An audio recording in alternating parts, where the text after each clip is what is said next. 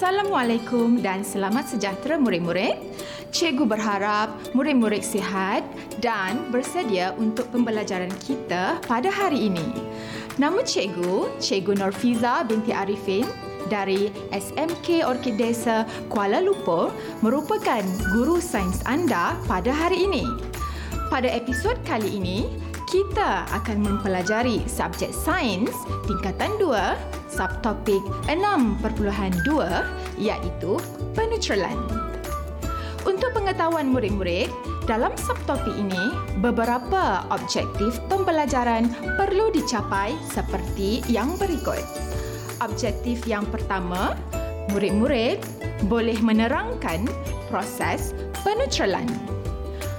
Objektif pembelajaran yang kedua, murid-murid boleh menerangkan dengan contoh penggunaan proses penetralan dalam kehidupan harian.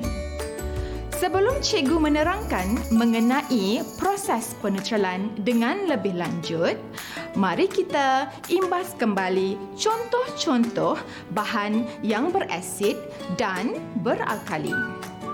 Bahan yang berasid mempunyai nilai pH kurang daripada tujuh. Bolehkah murid-murid memberikan beberapa contoh bahan yang berasid yang anda tahu? Wah, sungguh bagus ingatan anda. Antara contoh bahan-bahan yang berasid ialah asid hidroklorik, asid sulfurik, cuka, jus limau, air soda, jus nanas, jus lemon, jus apple dan susu segar. Alkali pula adalah bahan yang mempunyai nilai pH lebih daripada tujuh. Antara contoh bahan-bahan yang berakali pula ialah darah, larutan natrium hidroksida, larutan kalium hidroksida, sabun, ubat gigi, amonia, susu magnesia dan air kapur. Adakah murid-murid masih ingat sifat bagi asid dan alkali yang telah dipelajari sebelum ini? Mari kita sama-sama imbas kembali sifat asid terlebih dahulu. Baik, jadi apakah sifat asid? Asid mempunyai rasa yang masam. Asid bersifat mengakis. Nilai pH asid pula kurang daripada tujuh. Asid akan menukarkan kertas litmus biru kepada merah. Asid juga bertindak balas dengan logam dan membebaskan gas hidrogen. Murid-murid, bagaimana pula dengan sifat alkali? Ya, alkali pula mempunyai rasa yang pahit. Berasa licin seperti sabun semasa disentuh. Nilai pH alkali pula lebih daripada tujuh. Alkali juga akan menukarkan kertas limas merah kepada biru. Adakah murid-murid tahu bahawa asid dan alkali hanya boleh menunjukkan sifat kimia masing-masing hanya dengan kehadiran air. Asid dan alkali yang kering atau kontang tidak dapat menunjukkan sifat kimia masing-masing. Asid membebaskan ion hidrogen apabila larut dalam air. Sifat-sifat kimia asid adalah disebabkan oleh ion hidrogen tersebut. Air juga membantu alkali membebaskan ion hidroksil apabila larut dalam air. Sifat-sifat alkali adalah disebabkan oleh ion hidroksil tersebut. Murid-murid, asid dan alkali hanya boleh menunjukkan sifatnya hanya dengan kehadiran air. Dengan kehadiran air, asid akan terion membentuk ion hidrogen. Air membantu alkali untuk mengion supaya menghasilkan ion hidroksida. Jika kertas litmus biru diletakkan ke dalam asid etanoid glasial, warna kertas litmus biru tidak akan berubah. Kertas litmus biru hanya akan berubah kepada warna merah jika asid etanoid glasial dilarutkan dalam air. Jika kertas litmus merah diletakkan ke dalam pepejal natrium hidroksida, warna kertas litmus merah juga tidak akan berubah. Kertas litmus merah hanya akan berubah kepada warna biru jika pepejal natrium hidroksida dilarutkan dalam air. Murid-murid sekalian, sekarang cikgu ingin kongsi tips untuk mengingat perubahan warna bagi kertas litmus. Caranya sangat mudah. Murid-murid hanya perlu mengingat perkataan sambal. Betul tu murid-murid, sambal. Pada perkataan sambal ada huruf M dan huruf B. Huruf M mewakili warna merah manakala huruf B pula mewakili warna biru. Selepas huruf B ada huruf A dan huruf L bukan? Ya, ini mewakili alkali. Jadi, jika kertas limas merah iaitu M bertukar kepada biru iaitu B, bahan tersebut ialah alkali iaitu al. Perkataan sa pada sambal pula diterbalikkan menjadi as yang mewakili asid. Jadi, jika kertas limas biru iaitu B bertukar menjadi warna merah iaitu M, bahan tersebut ialah asid iaitu as. Cikgu harap murid-murid dapat mengingat tips yang cikgu kongsikan berkenaan dengan asid dan alkali. Baiklah murid-murid, kita telah banyak mempelajari tentang asid dan alkali. Mari kita beralih pula kepada subtopik peneutralan.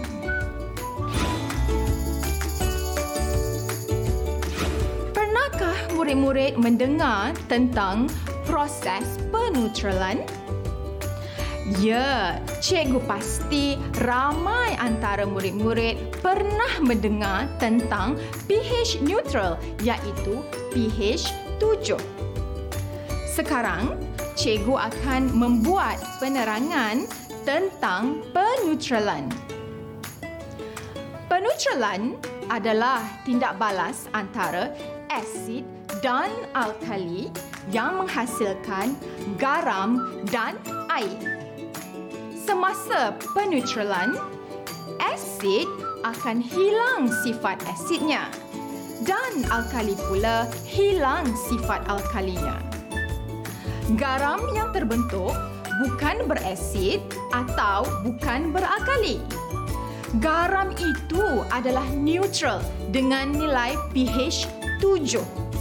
Contoh-contoh garam yang dibentuk oleh peneutralan ialah kalsium nitrat, amonia klorida, natrium klorida dan kalsium sulfat. Kaedah untuk meneutralkan asid dan alkali ini disebut sebagai pentitratan. Pentitratan ialah kaedah yang digunakan dalam peneutralan alkali dengan menambahkan titisan asid ke dalamnya dan menggoncangkan campuran itu sehingga alkali tersebut dineutralkan. Asid dan alkali yang berbeza akan menghasilkan jenis garam yang berbeza. Di sini, cikgu akan tunjukkan beberapa contoh peneutralan asid dan alkali. Yang pertama ialah asid hidroklorik bertindak balas dengan natrium hidroksida akan menghasilkan natrium klorida dan air. Contoh yang kedua ialah asid sulfurik bertindak balas dengan kalium hidroksida akan menghasilkan kalium sulfat dan air. Manakala contoh peneutralan yang terakhir ialah asid nitrik bertindak balas dengan natrium hidroksida akan menghasilkan natrium nitrat dan air. Murid-murid, daripada contoh-contoh yang diberikan tadi, diharapkan murid-murid dapat lebih memahami proses peneutralan asid dan alkali. Seterusnya, kita akan belajar mengenai aplikasi peneutralan dalam kehidupan harian kita. Murid-murid, terdapat banyak aplikasi peneutralan dalam kehidupan harian kita. Sekarang, cikgu akan terangkan satu persatu aplikasi peneutralan dalam kehidupan kita. Pertama, penggunaan ubat gigi untuk mencegah kerosakan gigi. Kenapa ya kita selalu diingatkan untuk menggosok gigi? Ini kerana ubat gigi adalah bersifat alkali. Manakala bakteria yang berada dalam mulut kita akan menghasilkan asid. Apabila kita menggosok gigi menggunakan ubat gigi, ubat gigi yang bersifat alkali tadi akan meneutralkan asid yang dihasilkan oleh bakteria dalam mulut mulut kita akan jadi neutral dan gigi kita tidak akan rosak akibat hakisan asid yang dihasilkan oleh bakteria.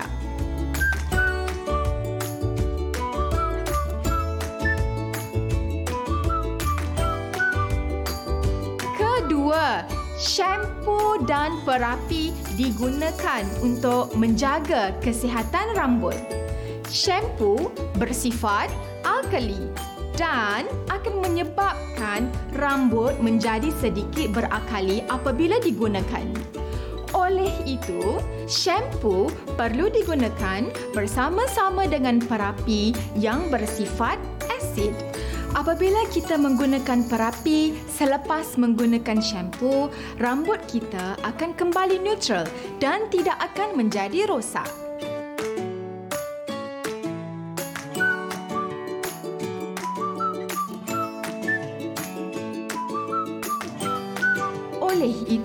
Selepas ini pastikan murid-murid menggunakan shampoo dan perapi supaya rambut kita lebih lebat dan cantik. Ketiga, mengurangkan kesakitan akibat sengatan serangga. Pernahkah murid-murid disengat oleh lebah atau tebuan? Mesti sakit kan? Sengatan lebah bersifat asid dan boleh dirawat dengan lotion calamina yang bersifat alkali. Lotion calamina akan meneutralkan sengatan lebah tadi dan rasa sakit akan berkurang.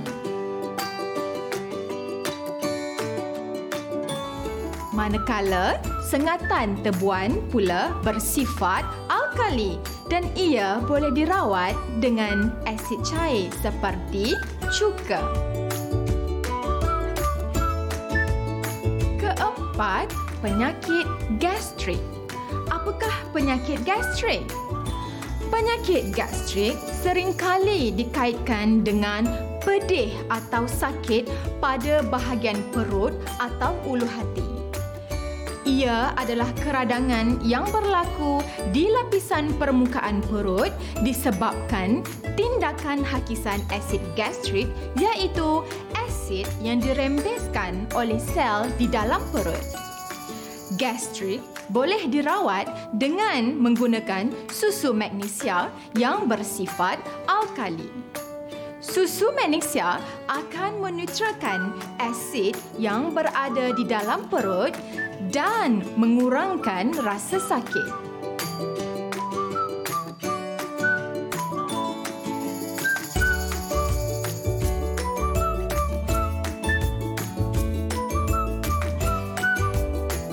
Selain pengambilan ubat, pesakit juga perlu makan mengikut jadual dan makan dalam kuantiti yang sedikit tapi dalam jangka waktu yang singkat ataupun dalam kata lain pesakit perlu makan dengan kerap. Baiklah, yang kelima, keadaan tanah yang berasid biasanya akan mengganggu pertumbuhan pokok. Untuk memastikan tanaman boleh hidup subur, kita perlu menetralkan tanah tersebut. Jadi, apakah bahan yang boleh diletakkan untuk menetralkan tanah yang berasid? Bagus, murid-murid.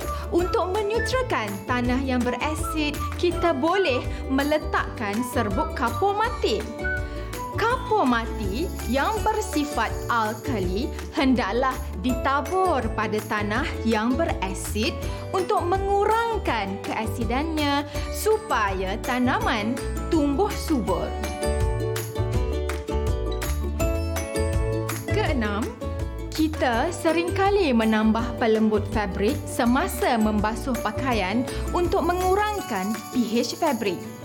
Ini kerana pelembut fabrik adalah berasid. Apabila pelembut fabrik ditambah pada fabrik semasa membasuh pakaian, ia dapat mengurangkan nilai pH fabrik yang berakali disebabkan oleh penggunaan serbuk pencuci.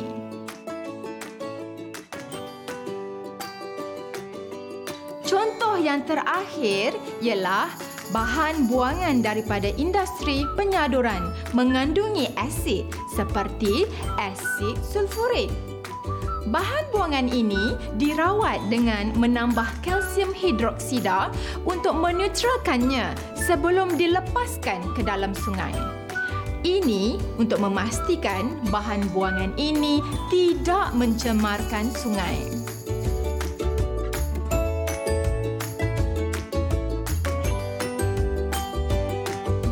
Diharapkan dengan penjelasan cikgu tadi, murid-murid dapat mengaplikasikannya dalam kehidupan seharian anda. Untuk menguji kefahaman murid-murid, mari kita cuba menjawab beberapa soalan latihan. Murid-murid boleh bersedia dengan pen dan kertas. Soalan pertama, jika asid sulfurik dan larutan natrium hidroksida dicampurkan, apakah hasilnya? Tuliskan jawapan anda dalam bentuk persamaan perkataan. Anda diberi masa 10 saat dari sekarang untuk menjawab.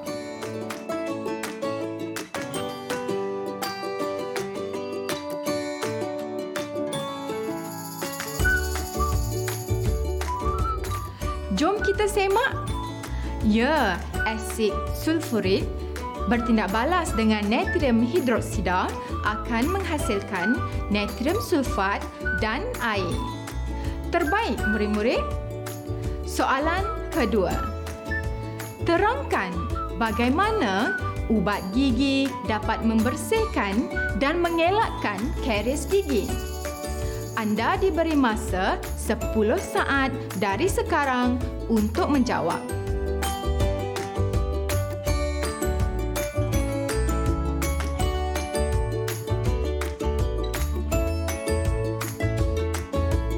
Ya, jawapannya ialah ubat gigi mengandungi bahan berakali yang dapat menetralkan asid yang dihasilkan oleh bakteria.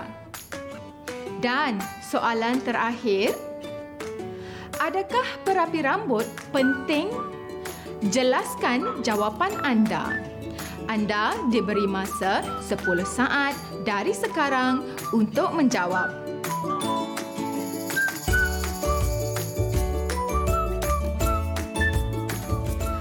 Bagus murid-murid. Ya, perapi rambut merupakan bahan yang berasid yang menyuturkan shampoo yang berakali. Ia dapat mengelakkan rambut daripada rosak. Sekian sahaja sesi pembelajaran kita pada hari ini. Cikgu berharap murid-murid berjaya menguasai objektif pembelajaran dan dapat membantu murid-murid menjawab soalan dalam peperiksaan nanti. Kita jumpa lagi di lain episod. Selamat maju jaya!